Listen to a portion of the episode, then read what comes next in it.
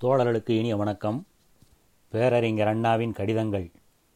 எங்கள் நாடு எனும் தலைப்பில் பேரறிஞர் அண்ணா அவர்கள் தன் தம்பிகளுக்கு காகித தொழிலில் வடநாட்டு முதலாளிகளின் ஆதிக்கம் குறித்தும் திராவிட நாட்டு விடுதலையின் அவசியம் குறித்தும் இந்திய உபகண்டத்தில் வாழ்க்கை நிலை எவ்வாறு இருக்கிறது என்பதை குறித்தும் விளக்கி எழுதிய கடிதம் இது.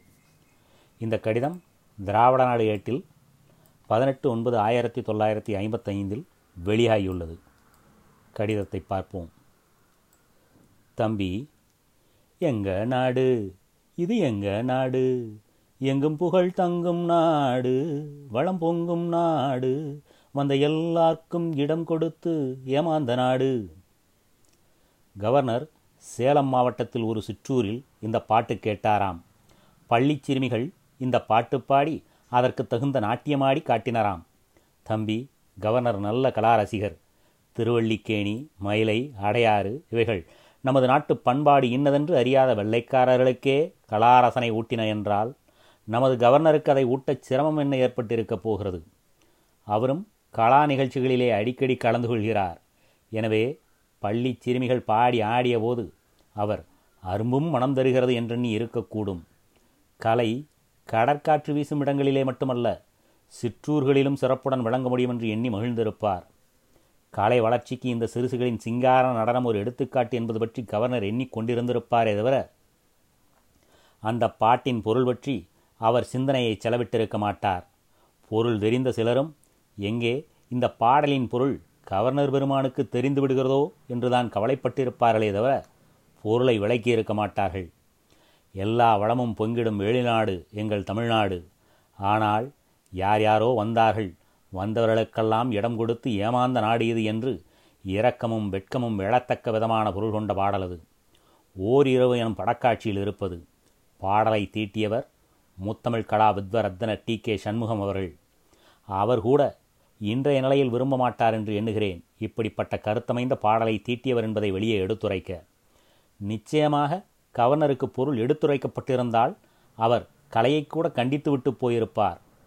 கலையை கவர்னர்கள் கண்ணுக்கும் குளிர்ச்சியும் காதுக்கு விறுவிறுப்பும் இதயத்துக்கு இன்பமும் நரம்புக்கு முறுக்கும் இரத்தத்துக்கு சிறிதளவு சூடும் தருவதற்கான சாதனமாக்கி கொள்ள விரும்புவார்களே அன்றி வேறு வகையாக புகுத்துவது கடினம் என்று சொல்லத்தக்க கருத்துக்களை காலை மூலம் புகுத்த வேண்டும் என்ற நோக்கத்துடனாக கொள்வார்கள். சேச்ச கவர்னர்களுக்கு என்ன விதியா இப்படி அல்லற்பட? ஆனந்தமாக வாழ அவர்கள் அரும்பாடுபட்டு அரசர்களையும் அரசாண்ட ஆங்கிலேயரையும் விரட்டியடித்து அரண்மனைகளை கைப்பற்றி கொண்டு அறுவடை கண்டு அகமகிழ்கிறார்கள். அந்த நிலையில் உள்ளவர்களிடம் மக்களின் உளநிலையை மாற்ற கலை பயன்பட வேண்டும் என்று சொன்னால் நிச்சயமாக கோபிப்பர். கவிதை தீட்டியோரும் அக்கருத்தனை வலியுறுத்தி கூற விரும்பார். பள்ளியின் பொறுப்பாளர்களும் பாடலின் பொருள் அறிந்தல்ல அதை தேர்ந்தெடுத்தது. ஆனால் தம்பி நமக்கெல்லாம் அந்த செய்தியை பார்க்கும்போது என்ன பொருத்தம் என்ன பொருத்தம்? வந்த எல்லாருக்கும் இடம் கொடுத்து ஏமாந்த நாடு என்ற பாடலை வந்தமர்ந்து கோலோச்சும் கவர்னர் எதிரே பாடி காட்டினரே எவ்வளவு அருமை! எத்துணை திறமை என்று எண்ணி பூரித்திடச் செய்கிறது. வளமிருந்தும் எழில் நிரம்பியும் வரலாற்றுச் சுவடையில் நல்லிடம் பெற்றும் உள்ள நாடு நம் நாடு வந்த எல்லாருக்கும் இடம் கொடுத்து ஏமாந்த நாடு என்ற உண்மையை மட்டும் நாட்டின் பிரச்சனைகளிலே நல்லார்வம் காட்டும் இளைஞர்கள் உணர்ந்து கொண்டு விடுவார்களானால் தேனனை இருக்கிறது தம்பி. நாம் செய்ய வேண்டிய பணி இதனால் வரை இதனை உணராதிருப்பவரெல்லாம் இந்த உண்மையை உணரச் செய்வதுதான். ஓரளவுக்கு நமது முயற்சி வெற்றி பெற்று கொண்டு வருகிறது. இல்லையானால் ஏமாற்றமும் மனச்சோர்வும் நம்ம எல்லாம் மண்ணாக்கி விட்டிருக்குமே. தமது முயற்சி வெற்றி பெறுவது கண்டு விழுங்கோர் நமது மூக்கினை சொரிந்து விடவும் தமது நாக்கினை திட்டிக்கொண்டு நம்மை நிந்திக்கவும் முற்படுகிறார்கள் அல்லவா? தம்பி நாம் வெற்றி பெற்று கொண்டிருக்கிறோம் என்பதற்கு அறிகுறிகள் அவை. நம் நாடு திருவிடம் இன்று வடவருக்கு பல்வேறு துறைகளிலும் அடிமைப்பட்டு கிடக்கிறது என்ற பொது உண்மையை நாட்டவரில் மிக பெரும் அளவினர் உணர்ந்து கொண்டு விட்டனர். சிலர் திகைப்புற்று கிடக்கின்றனர். வேறு சிலர் இந்த உண்மையை தெரிந்து கொள்ளாமல் இருக்கும் வரையில் மனதுக்கு அமைதி இருக்கும். பிறகு புயலல்லவா புகும்? நமக்கேன் வீண் வேலை என்று ஒதுங்கிக் கொள்கிறார்கள். ஆர்வமுள்ளவர்களோ அடிமைத்தனத்தின் பொருளை கண்டறிந்து விளக்கும் அரும்பணியில் ஈடுபட்டபடி உள்ளனர். ஒரு தம்பி இதை எனக்கு அனுப்பி வடநாட்டு ஆதிக்கம் எப்படி எப்படி வடிவமெடுத்திருக்கிறது பாரண்ணா என்று கூறுகிறார். இந்திய உபகண்டத்தின் பெருமளவு உற்பத்தியில் ஓரளவு பெரிய பங்கு பெற்றிருப்பது காகித தொழிலாகும். காகித தொழிலின் முடிசூடா மன்னர்களாக இன்றைய நிலையில் காணப்படுவது ஆளுகை நடத்துவது வடநாட்டு பெருமுதலாளிகளே. ஏறத்தாழ ஒரு பத்தொன்பது பேப்பர் மில்களின் பெயர்களை பட்டியலிடுகிறார் அண்ணா இந்த கடிதத்தில். இன்னும் பெயர் குறிக்க முடியாத வெகு சிறிய நான்கு அல்லது ஐந்து காகித ஆலைகள் இந்திய நாட்டில் உள்ளன. ஆக மொத்தமுள்ள இருபத்தி மூன்று ஆலைகளில் நான்கு தென்னகத்தில் உள்ளன ஒன்று தக்காணத்தில் உள்ளது.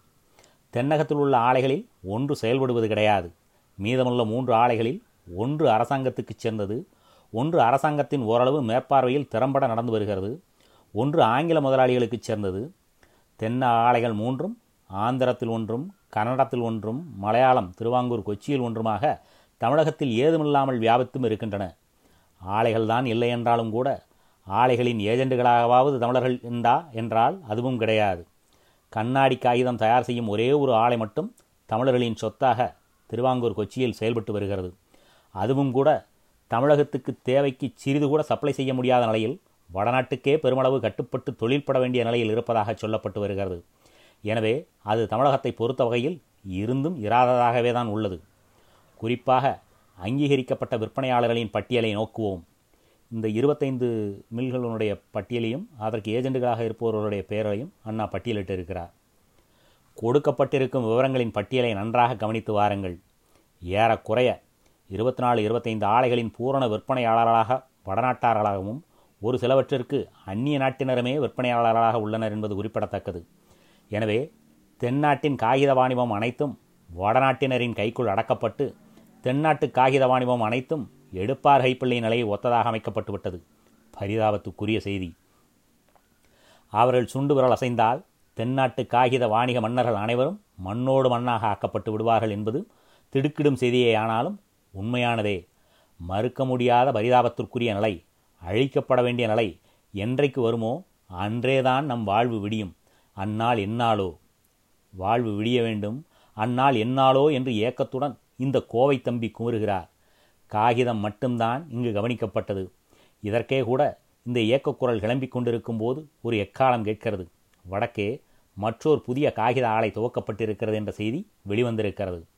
காகித ஆலைகள் சம்பந்தப்பட்டது மட்டும்தானா இது? இல்லை இல்லை. எந்த தொழிலிலும் வடநாடுதான் ஆதிக்கம் செய்கிறது. சர்க்கார் தீட்டும் எந்த திட்டமும் மேலும் மேலும் வடநாட்டை கொழுக்கச் செய்வதாகத்தான் இருக்கிறது. சர்க்காரே வடநாடு தானே. இந்தியா ஒரே தேசம் என்ற கண்ணோட்டம் வேண்டும். வடக்கு தெற்கு என்று பிரிப்பது தவறு. தீது அறிவீனம் என்று பேசுவதால் மேதை பட்டம் கிடைத்துவிடும் என்று கருதுபவர்கள் இருக்கிறார்கள். ஆனால் அவர்களின் தொகையும் குறைகிறது. அவர்களோட மக்களுக்கு அருவறுப்பும் வளருகிறது. வடநாட்டு முதலாளி தென்னாட்டு முதலாளி என்று ஒரு பாகுபாடு உண்டா? மதியலிகால். மார்க்சின் சித்தாந்தத்தை அறியாத வகுப்பாத வெறியர்கள் ஏழை எங்கும் வதைபடுகிறான். வடக்காக இருந்தால் என்ன? தெற்கானால் என்ன? வடக்கையும் அருமை மாட்டுகிறது. இல்லாமை போதாமை கொட்டுகிறது என்று பேசுகின்றனர் கம்யூனிஸ்டுகள். காங்கிரஸ்காரர்களை விட காரசாரமாக பேசி வடநாட்டுக்கு கங்காணி வேலை பார்க்கும் இந்த கம்யூனிஸ்டுகளின் வாயும் அடைபடும் விதமாக நிலைமை வளர்ந்துவிட்டு இருக்கிறது வடநாடு தென்னாடு என்று பேசுவது வர்க்க போராட்ட சித்தாந்தத்துக்கு உகந்ததல்ல என்று பேசி வந்தவர்கள். இன்று நாடு மெல்ல மெல்ல ஆனால் உறுதியுடன் போர்க்கோளம் கொள்வதையும் நாட்டை வடவருக்கு காட்டிக் கொடுப்பவர்களை கயவர் என்று கண்டித்து அவர்தம் கருக்கினை கருத்தினை கருக்கிடவும் பிடியினை நொறுக்கிடவும் துடிதுடித்து கொண்டிருப்பதையும் கண்டு கிளிகொண்டு பொதுமக்களின் சீற்றத்தால் சின்னா வண்ணமாக்கப்பட்டு விடுவோம் என்று அஞ்சி இப்போது தென்னாட்டுக்கு தொழிற்சாலைகள் வேண்டும் சேலத்தில் இரும்பு தொழிற்சாலை வேண்டும் நெய்வேலி நிலக்கரியை வெளியே கொண்டு வந்தாக வேண்டும் என்று முழக்கம் கிளப்ப முன் வருகிறார்கள் உள்ள இரும்பு தொழிற்சாலைகள் போதாது மேலும் ஒன்று வேண்டும் அது சிந்து நிதி தீரத்திலோ சீராளாவிலோ அஸ்ஸாமிலோ அமிர்தரசிலோ எங்கு அமைக்கப் போகிறீர்கள் என்பது பற்றி எனக்கு கவலை இல்லை. நாங்கள் அத்தகைய குறுகிய மனப்போக்கினர் அல்ல. எமது கண்ணோட்டம் பறந்து விரிந்து இருப்பது எமக்கு வடக்கும் கிடையாது தெற்கும் கிடையாது என்று பேசுவது மிக விரைவில் சீந்துவாரற்று போகும் நிலையை தந்துவிடும் என்று கிளிகொண்டு சேலத்து இரும்பு நெய்வேலி நிலக்கரி என்று பேசுகிறார்கள். எங்களை காட்டிக் கொடுப்பவர்கள் கயவர்கள் கங்காணிகள் என்று கண்டித்து எதிர்த்து ஒழித்திடக் கிளம்பி விடாதீர்கள் நாங்களும் சேலம் நெய்வேலி இவை சார்பாக வாதாடுகிறோம் என்று கூறி பல்லிழிக்கத் தொடங்கிவிட்டனர். ஜனாப் ஜின்னா பாகிஸ்தான் பரணி வாடியபோது காங்கிரஸ்காரர்களை விட கடுமையாக தாக்கினார்கள் கம்யூனிஸ்டுகள். நாடு துண்டாடப்பட விடமாட்டோம் என்று முழக்கமிட்டனர். பிரிவினை எதிர்ப்பு நாள் மாநாடு மகஜர் வெகுஜன எதிர்ப்பு பொதுஜன அணிவகுப்பு என்றெல்லாம் பல பல அதிர்வெட்டுகள் கிளம்பின. ஆனானப்பட்ட காந்தியாரும் அதிவீர தீரர் வடேலும் அலகாபாத் பண்டிதரும் பஞ்சதந்திரம் தெரிந்த ஆச்சாரியாரும் கிளப்பிய எதிர்ப்புகளையே முறிய ஆரம்பித்தன அவர்களே ஜின்னாவின் முகவாய் கட்டையை பிடித்துக்கொண்டு கெஞ்சும் நிலை பறந்தது.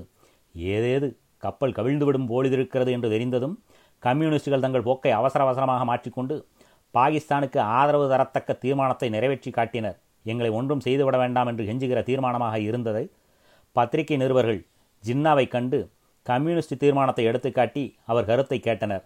அவர் சொன்னார் பாகிஸ்தான் திட்டத்துக்கு ஆதரவு திரண்டு வராதிருந்த கட்டத்தில் அதன் நியாயத்தை இந்த யோக்கியர்கள் மதித்து ஏற்றுக்கொண்டிருந்தால் நான் இந்த கம்யூனிஸ்டுகளுக்கு நன்றி செலுத்தியிருப்பேன். என் திட்டத்தை விளக்கமறியாத முஸ்லிம்களும் வீம்புக்கார காங்கிரசாரும் எதிர்த்தபோது கம்யூனிஸ்டுகள் அவர்களோடு சேர்ந்து கொண்டு என் மீது கல்வீசினர் இப்போது பாகிஸ்தான் பெறப்போவது உறுதி என்ற கட்டம் பிறந்துவிட்டது. இப்போது இவர்கள் பாகிஸ்தானுக்கு ஆதரவு தீர்மானம் போட்டு என்ன எதிர்பார்க்கிறார்கள்? என்னுடைய நன்றியையா? பைத்தியக்காரர்கள். அவர்களுக்கு இப்போதாவது தெளிவும் யூகமும் ஏற்பட்டதே என்று மகிழ்ச்சி அடைகிறேன் அதுவே தவிர என் நன்றிக்கு அவர்கள் உரியவர்கள் அல்ல என்று கூறினார்.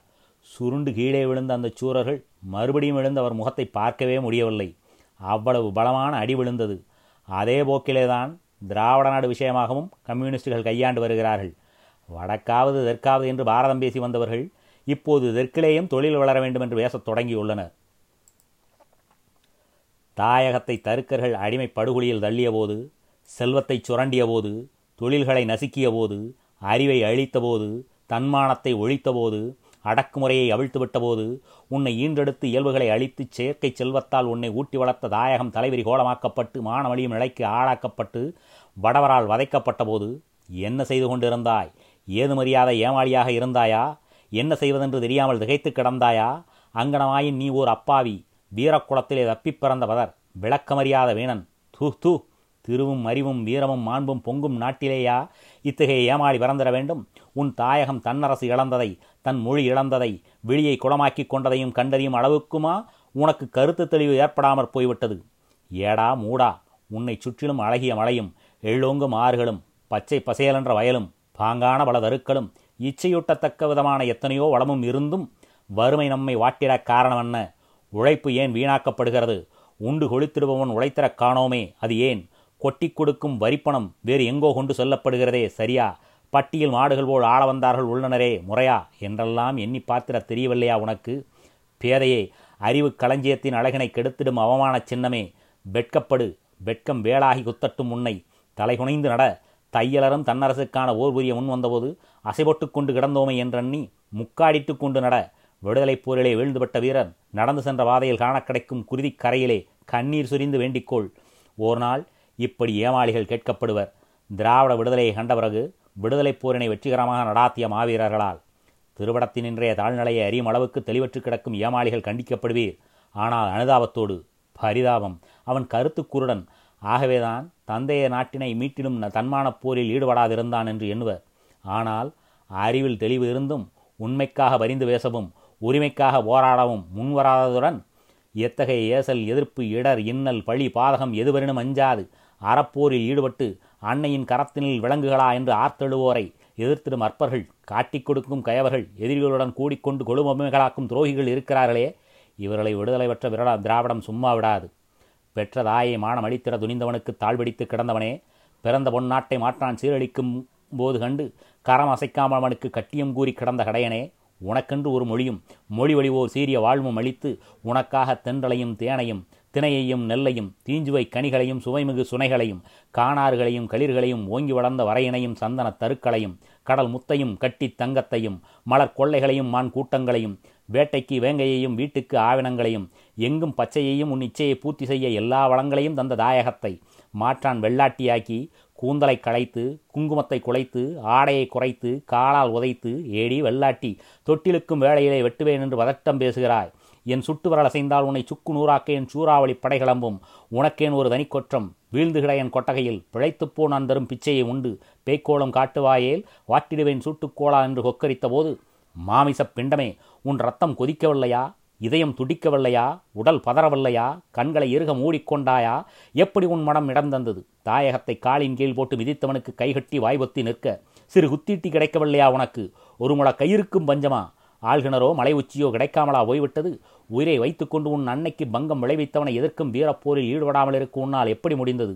கோழையானால் கூட பரவாயில்லை. மன்னித்து விடலாம். கொடியவனே நீ மாற்றான் கோட்டைக்கு காவலராக அல்லவா நின்றிருந்தாய்? உன் உடன் பிறந்தானின் உடலை கழுகும் காக்கையும் கொத்தி தின்ற வேளையில் கூட பிறந்த கேடே நீ மாற்றான் தந்த மதுவையும் மாமிசத்தையும் உண்டு கடந்தாயே? இயற்கையாக சுரக்க வேண்டிய நாட்டுப்பற்று எழாத உள்ளத்தை கொண்டு ஒரு உடலம் நிற்பதா? எம் கண்முன் நடமாடுவதா? எமது தாயகம் இத்தகைய எளிமகனை இனத்துரோகியை சுமந்து கொள்வதா? விடுதலைப் போரில் வீரர் கொட்டிய குருதியால் புனிதமாக்கப்பட்டுள்ள இந்த மண்ணில். மாபாவி உன் நிழல்படுவதும் கேவலம். ஓடிப்போ. மனித உருவம் தாங்கி நிற்கும் மிருகமே எமது கோபம். கோபம். வேளாக வாளாக துக்கு கயிறாக துப்பாக்கி குண்டாக மாறும் முன் ஓடிப்போ. கிழங்கு தோண்டி தின்று விளைத்துக்கொள் கிழப்பொலி கொன்று தின்ற மானின் மிச்சம் மீதி கிடைத்தரின் தின்று வசுபோய்க்குக்கொள் வீரக்கோட்டத்தை களங்கப்படுத்தாதே. அகமும் புறமும் கண்டு அகமுகழ்ந்த தமிழர் திருநாட்டில் வாயும் வயிறும் பெரிது என்றெண்ணி கிடந்த வஞ்சகனே உனக்கு இடமில்லை. ஓடிவிடு ஓடிவிடு. காதலனை களத்திலே இழந்த காரிகையின் கண்ணீர் உன்னை சுட்டரித்துவிடும் பள்ளி இழந்த வாட்டியின் சொல்லம்பு கூட உன்னை சல்லடை கண்ணாக்கிவிடும் சிறார் காணின் அவர்தம் விழி சிவந்திடும். உன்னை பற்றி மேலும் பேசிடின். எம் வாயும் நாரிடும். நாசகாலனே நாட்டை காட்டிக் கொடுத்தவனே ஓடு ஓடு. உனக்கு ஏற்ற ஓர் உதவாரக்கரை இடம் தேடி ஓடு என்றெல்லாம் கண்டிப்பர். கடமையை நிறைவேற்றி வெற்றி கண்டோர் எதிர்கால இன்ப திராவிடத்தில். மெல்லிய கோடுகள் தெரிகின்றன கம்யூனிஸ்டுகளுக்கு. ஆகவேதான் மெல்லவும் முடியாமல் விழுங்கவும் முடியாமல் தென்னாட்டுக்கு தொழில் சேலத்து இரும்பு நெய்வேலி நிலக்கரி என்று பேசி பார்க்கிறார்கள். இப்போதும் இவர்களும் காங்கிரசிலே உள்ளவர்களில் சிலரும் தென்னாட்டுக்கு தொழில் வளம் செய்து தர வேண்டும் திட்டங்கள் வகுப்பதிலே ஓரவஞ்சனை காட்டுவது கூடாது என்றுதான் டெல்லியில் கேட்கிறார்கள் விண்ணப்பித்துக் கொள்கிறார்களே தவிர ஏன் இந்த கேவல நிலை தொட்டண்ணன் தோட்டத்திலே வெட்டண்ணன் மாடு மேவானேன் அதை கொஞ்சம் பிடித்து கட்டு என்று புட்டண்ணன் கெஞ்சி கிடப்பானேன் என்று எண்ணம் மறுக்கிறார்கள்? வாழ வழி இருக்க வளம் யாவும் குறைவின்றி இருக்க வாழும் வழியை அமைத்து கொள்ளும் அறிவாற்றல் இங்கிருக்க வாழ்ந்தவரெல்லாம் என்பதை நினைவூட்ட வரலாறு இருக்க எதற்காக வடவரிடம் நமது விடரையை கொடுத்துவிட்டு பிறகு மெல்ல மெல்ல வலிக்கிறது வலிக்கிறது என்று வேதனை குரல் ஒழித்து கிடக்க வேண்டும்.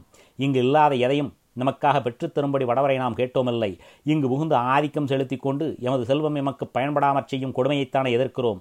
மாதாவுக்கு மத்தாப்பு வண்ணச் சேலையாக கேட்கிறோம். அன்னையின் ஆடையை அக்கிரமக்காரனை பிடித்திழுக்க துணிகிறாயே ஆகுமா இந்த அக்கிரமம் என்றல்லவா கேட்கிறோம். உரிமையை கேட்கிறோம். உபகாரம் அல்ல இழந்ததை கேட்கிறோம். இரவல் பொருள் அல்ல. எம்மிடமிருந்து வரித்து கொண்டதை கேட்கிறோம். பிச்சை அல்ல. இந்த மூலக்கருத்தை உணராமண்ணம் வடவரின் கொட்டம் அடக்கப்படுவது முடியாத காரியமாகும் தம்பி. இந்த மூலக்கருத்தைத்தான் உன் துணை கொண்டு நமது கழகம் நாட்டிலே வரப்பிக் கொண்டு வருகிறது. பளிச்சென தெரியாவிட்டாலும் விடிவெளியின் வரவுக்கான காரணம் மெல்லிய அளவிலே தெரியத்தான் செய்கிறது. ஓமந்தூர் ராமசாமி ரெட்டியார் வகுப்புவாதியா என்று கேட்டுப்பார் காங்கிரசாரை. பகை புயலால் பதவி ஆட்டம் கொடுத்தபோது அதை காத்தர முடியாமற் போய்விட்ட பரிதாபத்திற்குரிய பெரியவர் என்று வேண்டுமானால் கூறுவார்கள். அவரை வகுப்புவாதி பிளவு மனப்பான்மையினர் என்று காங்கிரசாரை கூறமாட்டார்கள். ரொம்ப பொறுமைசாலி கூட அவர். அது மட்டுமல்ல போதுமன்ற மனமே பொன் செய்யும் மருந்து என்று கருதுபவர் இல்லையானால் தம்பி நாடாண்ட அந்த நல்லவர் முப்பது ஆண்டுகளுக்கு மேலாக மக்கள் தொண்டு புரிந்து உரம் பெற்றவர். இப்போது ஒரு பள்ளிக்கூடம் குருகுலம் நடத்தினால் போதும்.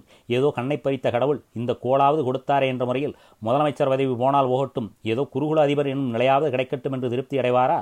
அவ்வளவு நல்லவராலேயே வடநாடு நடந்து கொள்ளும் போக்கும் தென்னாடு புறக்கணிக்கப்படும் தன்மையும் கண்டு சகித்து கொள்ள முடியவில்லை. நம் ராஜ்யத்தில் எவ்வளவு வரி போட முடியுமோ அந்த அளவுக்கு போட்டாகிவிட்டது. மத்திய சர்க்காரிடமிருந்து கிடைப்பது அதிகமாக இல்லை. மத்திய சர்க்காரிடமிருந்து உதவி கிடைக்க வேண்டும் என்று வற்புறுத்தி கேட்பது தமிழ்நாட்டை பொறுத்தவரையில் குறைவு. தலைவிதி என்று நினைத்துக்கொண்டு நாம் சும்மா இருந்து விடுகிறோம். மத்திய சர்க்காரிடம் அதை வற்புறுத்த வேண்டும். கட்சி சார்பில்லாமல் போரிட வேண்டும். அழுகிற வெள்ளைக்குத்தான் பால் கிடைக்கும். ஆகையினாலே தமிழ்நாட்டு மக்கள் அதிக கூச்சல் போட வேண்டும். அப்போதுதான் ஏதாவது கிடைக்கும். நமது மந்திரிகள் மத்திய சர்க்காரிடம் சண்டை பிடித்து வெற்றி காண வேண்டும். ஆகஸ்ட் இருபத்தி மூன்றில் மேல் சபையில் பேசுகிறார். இதுபோல அழுகிற வெள்ளைக்குத்தான் பால் கிடைக்கும் என்கிறார். அழுகிற குழந்தைக்கு வாழைப்பழம் என்று ஒரு வடமொழி தெரியுமல்லவா தம்பி? அதாவது கிடைக்காதா என்று இயங்குகிறார் சுப்பிரமணியனார். ஐந்து கண்ணன் பிடித்துக்கொள்வான் என்று மிரட்டுவது போல ஐந்தாண்டு திட்டம் என்று டில்லி கூறிவிடுகிறது. இங்கே குழந்தை அழுகிறது குடல் வச்சு போகிறது அல்லது மிரட்டி அடக்கப்படுகிறது. அங்கே வடக்கே.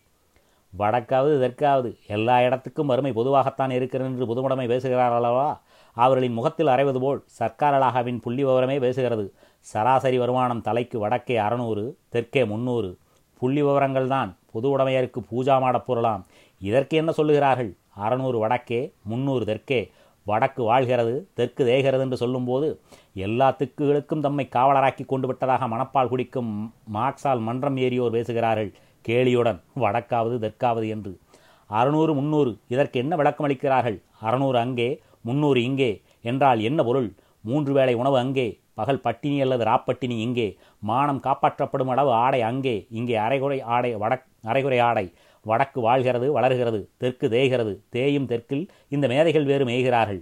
பொதுப்படையான புள்ளி விவரம் போதாது என்று போக்கை மாற்றிக்கொள்வதற்கு ஒரு மேலிடம் பார்த்து கிடக்கும் அந்த மேதைகள் கூறுவரேல் தம்பி இதோ விளக்கமான மற்றொரு புள்ளி விவரம் இதுவும் சர்க்கார் தருவதுதான். எடுத்துக்காட்டு. விவசாயிக்கு சென்னையில் நாளொன்றுக்கு கிடைக்கும் ஊதியம் சராசரி ஆடவருக்கு ஒன் ஒரு ரூபாய் நான்கு அணா பெண்களுக்கு பனிரெண்டு அணா. பெப்சுவில் ஆடவருக்கு ரெண்டு ரூபாய் எட்டனா பெண்ணுக்கு ஒரு ரூபாய் எட்டனா மேற்கு வங்கத்தில் ஆடவருக்கு ஒரு ரூபாய் பன்னிரெண்டு அணா பெண்டிற்கு ஒரு ரூபாய் நாலு அணா. கொத்து வேலை கொள்ளன் வேலை போன்ற வகைகளில் ஈடுபட்டவர்களுக்கு அங்கு இரண்டு ரூபாயிலிருந்து மூன்று ரூபாய் வரையில் கிடைக்கிறது. பெப்சுவில் நாலு முதல் ஐந்து வரையில் கிடைக்கிறது. வடக்கு ஆதிக்கம் செலுத்துவதால் வந்துற்ற அவதியை விளக்க இந்த புள்ளி விவரம் போதாதா? போதும். பொறுப்பை ஏற்றுக்கொள்ள தயங்காதவருக்கு நாட்டுப்பற்றினை இழந்து சோற்று துருத்தியாவது கேவலம் என்ற உணர்ச்சி கொண்ட அன்பர்களுக்கு எம்மிடம் என்ன இருக்கிறது தெரியுமா? சக்கரம் சம்மட்டி என்று விருதுகளை காட்டியே வாழ்ந்து விடலாம் என்று எண்ணி கிடப்பவர்களுக்கு புள்ளி விவரம் மட்டும் போதாது தம்பி. பண்ணி பண்ணி சொல்லியாக வேண்டுமாம். பள்ளி சிறுமிகள் பாடி காட்டினார்களே கவர்னருக்கு. அதுபோல பாடியும் காட்டிய வேண்டுமாம். நாடகம் கூடத்தான். எல்லாம் எதற்கு? எங்க நாடு? எழில் பொங்கும் நாடு. இனி எவர்க்கும் அடிமை அல்ல எமது சொந்த நாடு. திராவிட நாடு திராவிடருக்கு என்ற எழுச்சி பண்பாடி தாயகத்தின் தலைகளை போக்கி தன்னரசு காணத்தான் தம்பி இத்தகைய உன்னதமான பணியாற்றும் வாய்ப்பு நமக்கு கிடைத்ததை பற்றி எண்ணும்போது புத்தார்வம் பிறக்கிறதல்லவா? அன்புள்ள பேரறிஞர் அண்ணா நன்றி வணக்கம்.